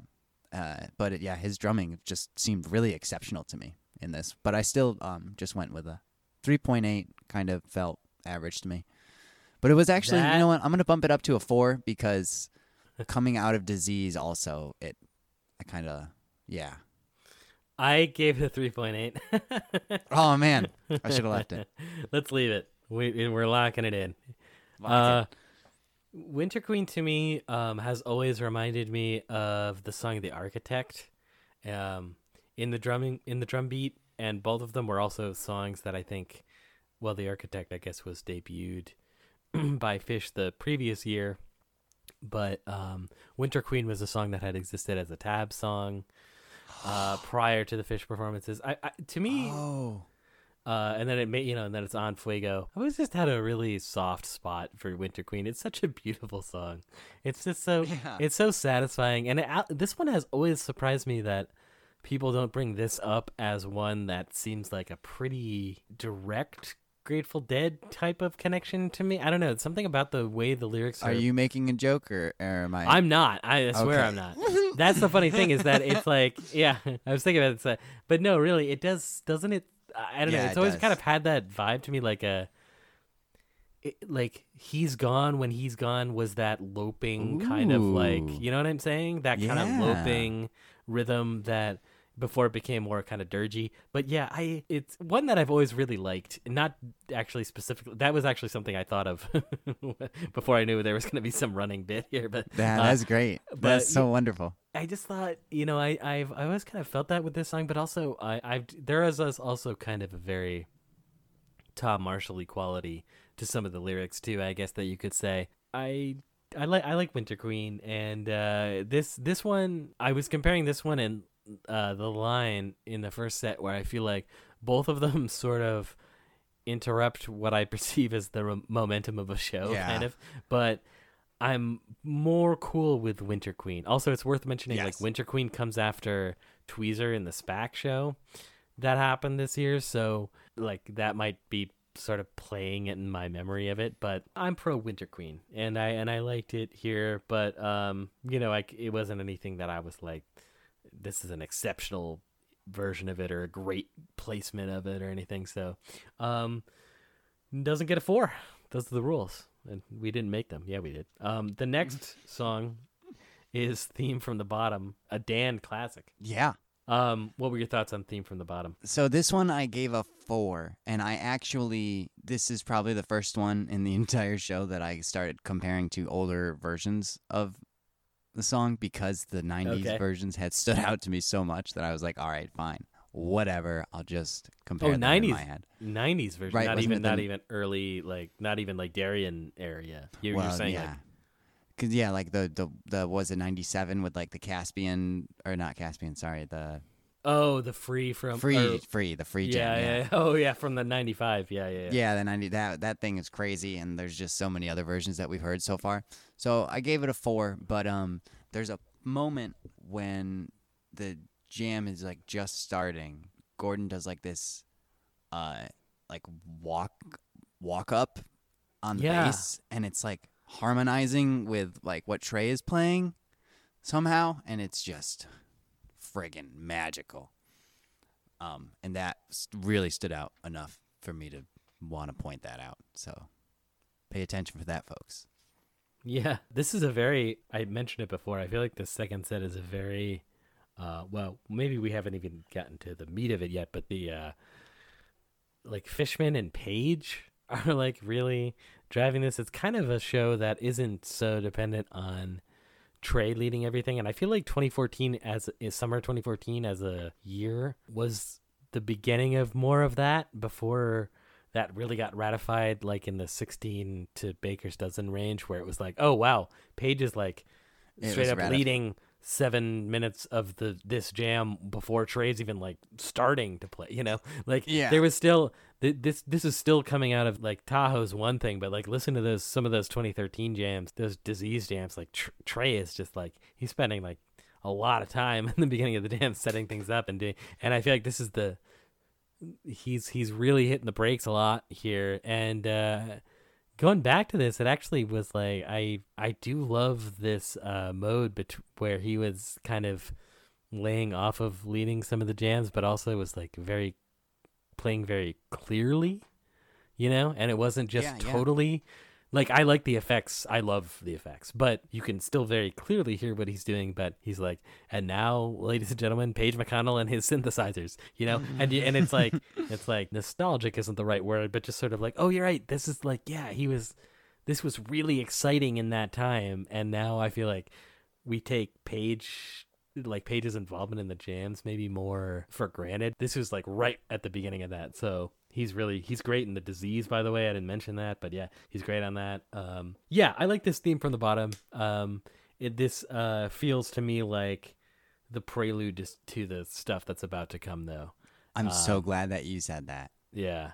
Please so, continue. Yeah, I went with three point six, um, so I underranked it maybe a tiny bit, but uh, this feels uh, doesn't quite... It's it, it it's not it's not quite approaching a four level for theme. Theme has to hit that like moment that's mind boggling, and this feels like they were gonna get there and then they didn't quite get there, but on this one, but we're you know we we know where it's heading, so that's kind of my take on that. Um, so the beginning of this whole segment that's gonna take our hearts is uh, is the is the Mike's groove that's about to happen. So, so this is going to be the first episode that airs that has a Mike's groove, right? I don't know. I'm pretty sure that that's true. For viewers, viewers, not viewers, listeners, what are they? I don't know. Whatever you're doing. Out there, folks. If you're watching us, that's fine. Yeah, you're the how, but... N S A. Glad to have you on board. Hope you like the show. I appreciate, I appreciate your enthusiasm. Yeah, you know? If you're spying on us and uh, you're like, we thought these guys were up to illicit activities, but no, it's a boring podcast. That's all it is. Um, yeah, I'm where I'm a little sorry for yeah, we're so, you know, it's uh, this isn't the best assignment you ever got, probably, but hey. Uh, so, uh, you know, for people out there, so we're we're heading into Mike's groove here, which is uh, I don't usually do this, but I feel like bringing it up like maybe the first time we get to it. So usually, so it's it's it's always a sandwich of songs that begins with Mike's song and ends with Weekapod Groove. The traditional structure as it became was, was Mike's song into I Am Hydrogen into Weekapod Groove, but over time, as they are Phish and they do what they do, we get these uh, very different versions of it. And so, and also, you know, them opening sets with it and just playing whatever in between or kind of different things of that nature. So this is kind of in between that, you know, we've begun the set, but we get Mike's song here. Uh, to start the groove out, and I thought this Mike song was also sort of standard in a way, but I appreciated it uh, in terms of really picking up the energy. Great placement. I went with a four point one on the specific Mike song, Mike song. Okay. I went a little higher. I went a four and a half. And here's what I have to say about that. It's it's such a coincidence you described it the way that you did as far as like a lead thing, right? Because the Tour de France is going on right now. And this song reminds me of the lead-out guy in a sprint where you got the one guy who's helping the sprinter get to the, the front and give him enough momentum to get through. That's what this Mike song is, right? Yeah. And I love it. Uh, so, yeah, I think, I don't know if I said, but, yeah, four and a half. And uh, it's just, yeah, it's a such a great launch pad in itself. Like, I love the jam generally as it is. And, uh, yeah, I felt like it just brought an energy, just like Gumbo does for me in the very first, in the opening. But unfortunately, this one didn't get my extra fins. Although, what was your ranking on this one? Four and a okay. half. Literally, as you said that, there was a giant thunderclap outside. It was amazing. It was like diabolical. Uh, yeah. It was like the uh, Seinfeld, Ooh. or no, Simpsons, when they have the Republican meetings in the basement and there's always like a thunderclap every time they go. Um, yeah, no, Mike's song. Um, Yeah, yeah, I agree with you. This is the ramp up. This is the we're gonna put this rider out there, and then the peloton is it's just heading up, and the pel- it's about to this whole. Well, you tried. You know, the whole. Uh, the sentiment is there. You know what I'm saying? We're getting the fastest guys the are fast, coming. Yeah, the breakaways. I don't know, man. The, uh, yeah, if this was the breakaway guy, then he's getting caught, and the peloton is. is coming hard. If Mike's song is the breakaway, the yeah, because that's is, the way I feel. He's not winning the stage. Someone else is winning the stage. I'm a huge fan of cycling. Keep it going. Keep it going. You got to keep pedaling. Yeah. So the next track uh, is going to be, um, I mean, it's definitely the most iconic performance from this show. And it's uh, we probably shouldn't have wasted so much time talking about all the other shit, uh, which is going to be The Wedge. Um, you and I both like The Wedge, I think, just in general, but this is an exemplary performance of it. Uh, as I yeah. mentioned uh, earlier, I had previously watched the two nights of webcast before this, and I actually do remember that I feeling like Disease was, was cool, and then, like I was into it, and then it was like Winter Queen. It kind of felt like the vibe had kind of gone to like, oh, this is going to be a good show, but you know, and obviously, this is why you never doubt the Phish and their powers, because uh, this is uh, potentially the greatest version of The Wedge ever played. I mean, I would assume that that's true. Um, it's Ooh. In listening back to it, I was thinking about how there's so many iconic jams from this period that I really love uh, listening to, that in a way I have to almost get into like an intellectual mind of remembering what they were and what they meant at the time. And at first I was kind of doing that with this, and then I realized like this, every second of this jam is just super fun to listen to. And, mm-hmm. you know, yeah. and the moment where they break away from the Wedge proper and just sort of go, go their own direction with it. And then, and this does feel, at least initially, very Trey led, which is different than like a lot of the jamming that happens in the set. But, um, Page eventually kind of grabs the reins. Um, it's impossible not to bring up the fact that at a certain point, Uh, later on in the jam, Fishman starts playing the beat to The Wedge again. Pretty probably pretty certain that they're going to go back into it. And Trey says no, and then begins basically playing something that is uh, often described as the Paradise City jam. I mean, it sounds a lot like Paradise City. Uh, I don't know if you picked up on that without knowing that offhand. mm, no, but I can hear yeah. it now. I mean, it's... Uh, my thing is like, yeah, it's three chords. Like we don't, we, you know, the fact that he played them in that order and in that rhythm, it, it, I don't think he had that in mind specifically, but, uh, you know, if you're playing A, D, and G and you're having a good time in a rock show, Paradise City chords might kind of come up. Um, yeah, I, I don't, I gave The Wedge my extra fins for a set too. Um, good for you. Wouldn't be surprised if you didn't. Is that do do I am I correct in saying you didn't do that oh. for this? Oh my dear sweet man, just you wait. I did give this my okay. extra fins, okay? Um, but stay tuned. Uh, there's a part in in this too, right, where just as the jam hits like that open yeah. area, you know, where it gets like spacey, where Gordo's effects are just like the sexiest sound I've ever heard. And then he starts playing this like repetitive thing, and it really reminded me of Phil Lesh, kind of like a like a Dark Star type of thing going on. Uh, with the bass. But like, for real though, you're not joking. Uh, but it, but in all yeah. seriousness though, there was uh, there's like a huge he does yeah. this. It's like a rolling thing, and it's totally like a Phil Lesh moment. Um, yeah, he. But the effects that he's using at the same time, just like, oh good gosh. Yes, he has, he has some big moments here. Made my pants tight. Yeah, he has some big moments here in this these in these uh, in this song and the next one. Just I think the novelty of the wedge in a second set getting this kind of treatment is just insane and can't be ignored about how crazy it was, specifically at the time too, where right. I think like there was just like a hunger for that in the fan base, not to be like I represent the fan base or whatever, but like, you know, the idea of like, yeah, well, they can take Uh, Tweezer out and Carini or whatever, but like the idea that they could just turn that style of jamming onto a song like The Wedge out of nowhere did still really really mean something in a way that, again, it's I don't want to bring up Baker's Dozen like it's negative or something, like that'd be a weird thing to do, but like in a post Baker's it would be unacceptable. Yeah, but in like in a post Baker's Dozen world, like in a post Lawn Boy world, we're just in a world, it's like, oh yeah, yeah. No, they, they they just they can do it when they want to. Like if they're dead, you know, it's just a matter of feeling it and when they want to feel it. And so it, it, this was really pre- this was really insane and amazing at the time, and I still really remember it when it was happening. Like, wait, are they still? But it's the wedge. But they're just gonna okay, all right.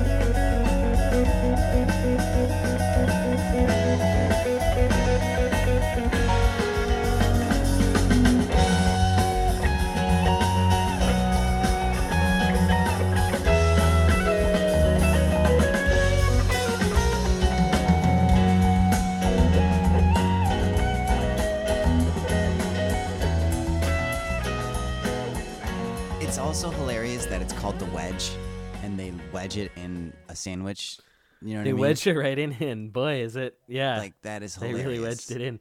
I'm guessing that, yeah, they didn't think about the sandwich implications, but Page, we never know, you know. Well, yeah. Page, yeah, Page obviously we don't, we don't know. Doesn't he? It's always on his mind. When they hit the point where they come back, like it ends logically, and then Trey comes back in with the wedge riff. Like, is that the best ripcord of all time? Like he's like, he's like. Yeah.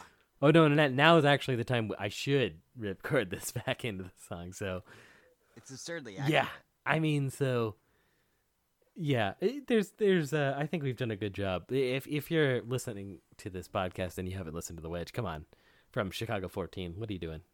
Go do it. Go. Why are you listening to us still? Come on. What are you doing? Come on. Uh, the next song is Ghost of Pog, which was a phenomenon that was happening at this time. Um man, this is uh what a stretch here. The the uh Ooh, you can say that again. Say you... it again. Say it again. What a stretch here? No, that was yeah, my pants stretching from how great. So this did you is. give? Did you you didn't give Wedge extra fins? Oh, I gave Wedge okay. extra fins. Did you go with a five? I would like to make it a true daily double, okay. Alex, and put extra fins on Ghost as well. I, I went with a five because I, I play by the rules. So just, you know, well, that's your own fault that I created. Um. We don't need no stinking rules. Well, what do you think about Ghost, Dan? This is unbelievable, isn't it?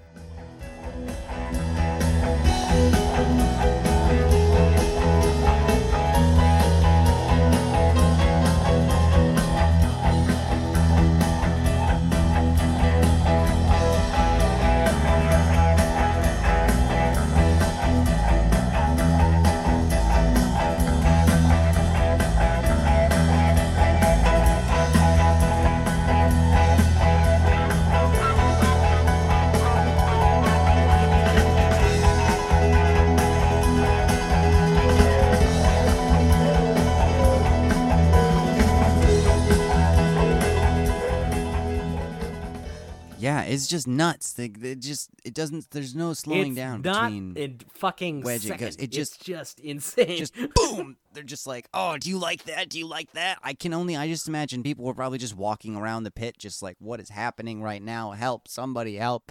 Oh, the humanity. This is just too amazing. There's like the Talking Heads type sounding jam that they've got going on, and also okay at with like about three minutes into the jam. If you listen close, Page is playing two completely different patterns on, I think, completely different keyboards. Yeah. At the exact where same he's got time. The, you know, where he's got like one hand on the synth and one hand on the yes, regular and it brand. is yeah. it is it is unbelievably mind-boggling to hear it back. I like rewound it and was like, what the fuck? Yeah, he's get how he he's. He's incredible. You brought up Mike, actually. This is a moment where, I mean, Mike is a, always a big, you know, always kind of the lead player in some ways on Ghost Jams. But this has like a like a disco vibe going on for a period, too, yeah. which is like they had kind of was like something they kind of touched touched on in the the disco thing was like something they'd kind of touched on like the twenty ten version. There's one I remember they do like a bunch of like. They do like Thriller and stuff in the middle. They do like, you know, it kind of turns into like a cover fest. But yeah, like uh, back when that was, you know, they, you know, the times were different back then. But no, it's like you could, I mean, but the thing was like, yeah, this one has this, this one has this like dance, dancey vibe to it, but also kind, kind of, um, it, it just, it feels like there isn't a moment out of place on it, right? Like it doesn't feel like there's a lot of, yeah. Um, I, I do think that, sometimes with like jamming on songs that like even like a disease or even sometimes like a normal ghost jam or like uh I don't know Piper or something, well there, we kind of take for granted that there's gonna be like a few minutes of just like, you know, good jamming, but just, yeah just like like yeah. I, I look at like disease, like Down with Disease, like it's like when the jam starts it's like putting on a pot of water to boil, you know, it's like, yeah, it's going to take a few minutes, you know, it's like they're, they're, they're going to figure out, you know, there's a, it's like, this is just part of like, you have to kind of just, you know, like when you're in the audience and everyone's pumped that they're playing it. And then when it gets to the jam at the beginning, that's like the moment you can stop dancing and drink a beer and just right. kind of like stretch exactly before you're like, okay, this is going another you're fourteen like, oh. minutes. So I can like, I take a breather. Um, This Ghost, I mean, just from the word go, just to the last note, this is just relentless. And then it changes keys to a major key, which Ghost does all the time, but it's done really well. The kind of like disco-y vibe really threw me off because I didn't remember at all that that happened in this version. So really fun. Um, it was like the Peloton, you know, it was kind of... There you go. There you go. Um... So, uh, yeah, like I said, I, g- I gave, I gave, uh, let me, I'll give it seven fans. How about that? Here we go. I'll give it extra. Uh-huh. You know what I mean? Throw a couple, throw a, see how easy that is? Throw a couple on there. We can, yeah, you'll get used to it. Um, so then we close out Mike's groove here. Weekapod groove. Give me more. Oh. Um, great. Uh, Five more fins. Slamming yeah. it down. Yep, I went the same way. I don't know. I mean, I don't know what else fucking, you. The yeah. transition into Weekapog, right? Pretty, like, pretty great stuff. And then it's not maybe a five fin version by, in and of itself as the song, but I it, it, this is exactly. where a placement just rides but, me out. It's like what you know. Come on, boom. The way there's no, it just slides into it, and you're just like, ugh. And this late in the set too, like you're you're not you you're not ready for this. You can't handle that. It's. My legs would have given out. Like, that's just so much. And uh, Gordo's just all over that intro. And then the Ghost, back into Ghost. Yeah. Which, so that doesn't count as, that's a Ghost jam, they call it? Yeah, like, it's, it's, it's. That's not back into Ghost? Why is it not back well, into Ghost? Well, this was a debate. This was a debate that was happening at the time. Uh, yeah, I mean, the, the Ghostapog thing. I would say it's very similar to the Wolfman's Party, right? Yeah, from from uh, uh, New Year's twenty eighteen. Yeah, where where they're like, oh, they this is party. They played jams of Party Time or Party Time teases, or they jammed on a Ghost type jam. It's no, do they, do they need to play the whole song for you guys to to just get with the program. Get, just get with the program. It was back. It was back into Ghost. They didn't stop. Yeah. There's no stopping. So it's not. T- if it, if they either hadn't played it yet or had stopped, then I guess I could see tease. But they don't stop. They they just kept rolling. So to me, it's it's one back to the other, and then back into the, the Weekapog, and then again, like they just yeah. It's like a very small performance of Boom. Ghost in. They also do kind of there's there's there's a, uh, there's a little bit of a stash tease that happens, and then there's also on Fish dot net they credit uh, San Jose, which is like a, I, I believe that that is a Freddie King song, um, but that's like a guitar mm. melody that you hear Trey play a bunch uh, in this period. Uh, yeah, in terms of in terms of the. Uh, uh the whole Ghostapog thing, so like um twelve thirty thirteen there was Ghost into Weekapog. Uh that also happened at the first show of summer twenty fourteen, and then it happened here. Um so actually in researching it, I felt like there were, I thought there had been more than three, but at the time it felt like that was something that was going to happen more often. I mean, yeah, it's uh just incredible. I just love this stretch, and it feels like um you know, that's where I think the kind of disease Winter Queen theme and even Mike's song part of the show, as good as they are, like that I guess third quarter of the show just kind of feels like, you know, the runway to what takes off in Wedge, Ghost, Weekapog. Like it's how the third quarter of this show feels like the sun's third quarter yeah, last night. There, yeah, there we go. So, yeah, uh, we got Weekapog Groove, so you and I are both big on that. Anyway, so then the next one is First Tube. um, I love First Tube. This feels actually slightly uh, al- almost like it wasn't needed just because of how great it ended. But, you know, I'm not going to punish First Tube for being in its rightful slot here. Uh, so I went with it. Yeah, one thing I think I would say is that I would I would have maybe moved it to the encore instead yeah. of what happened. Yeah, um, so I went with a I went with a four point five on First Tube.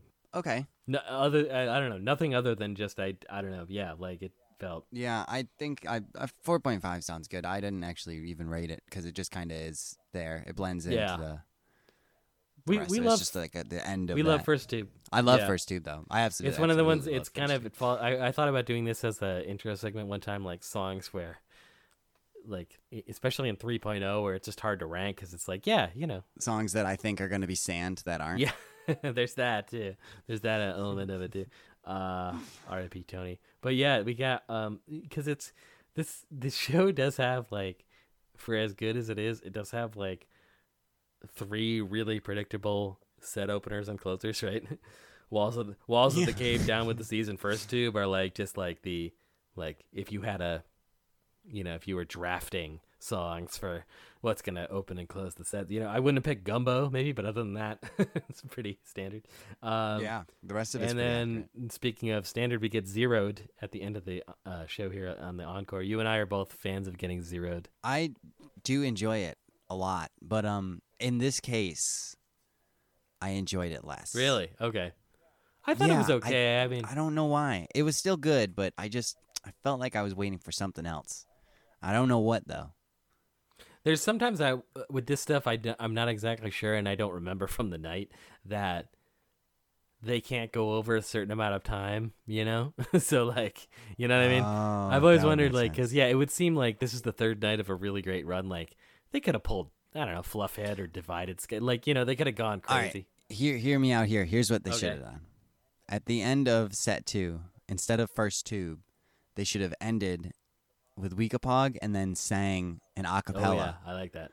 And then come out for the encore and done First Tube. Okay. Okay. See, I'd, I'd go with like... Lock it. I'd go with the way it was, but then throw in Fluffhead here or... Divided, Ooh. You know, go for like a yeah. Go for Divided Sky. Go for really the ju- cool. Antelope, but they already did Antelope earlier in the run, so you can't do that. But something, you know, something like Bowie, you know, Bug into Bowie. I don't know, or something like, um, but you know, Buggy. Buggy. But again, Maybe, like, they were thinking, like, oh, I'll do the wedge now. This will last six minutes. And then it was, like, however long it was. And he's like, oh, and then they're like, well, I actually kind of out of time. Um, but, yeah, this is this was really fun to revisit. Uh, twenty fourteen, it's funny because I was thinking when I was revisiting this show, I listened to the, all the Chicago shows. I listened to uh, the Randall's Island. This is not bragging. This is just statement of fact. Um, and I was thinking, like, this is, like, a funny how... Uh, I often go back to twenty thirteen. I often go back to twenty seventeen Baker's Dozen stuff, or twenty fifteen, um, or like some of the newer shows like get in there. And fourteen, for some reason, is a year that sometimes slips through the cl- cracks for me. And like having been like assigned to re-listen to it, I was, uh, you know, I it was really. great and amazing, and I'm always surprised by how uh how much I love these classic years of the three point oh era. The classic old classic new old Phish. Seven years ago seven fucking years ago, man. A long time. That's the thing, is like, you know, it's it's like the new Phish. It's like, this is not new anymore. This existed a long time ago. Yeah, and the, the new Phish is even better, which is just whew. This is very true. This is very true. All right. Well, we will see everybody next time. It's good to be back. On it I is say good that to be every back. time. We will see everybody next time on a very, very special episode of Five Fins. See everybody then. Bye, everybody.